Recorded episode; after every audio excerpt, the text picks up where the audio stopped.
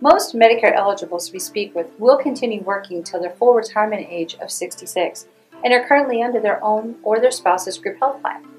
They all have the same common questions. Do I need to worry about Medicare at this point? Does Medicare even need to know about me? And what is the benefit of having Medicare if I am on my group health plan? Well, there is a question that you must have answered. Is my group health plan considered credible and minimal essential coverage? Your options and ability to avoid a lifetime penalty depend on the answer you receive and the action that you decide to take. We have found that deductibles continue to increase, especially once someone reaches the age of Medicare eligibility. Having Medicare as a payer will significantly reduce your out-of-pocket exposure.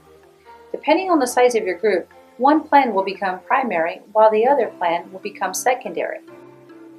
You first need to speak with your HR department to verify if your plan or your spouse's plan is considered credible.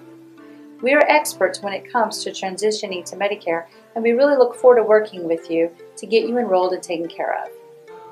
Thank you for allowing us to help you with your Medicare journey.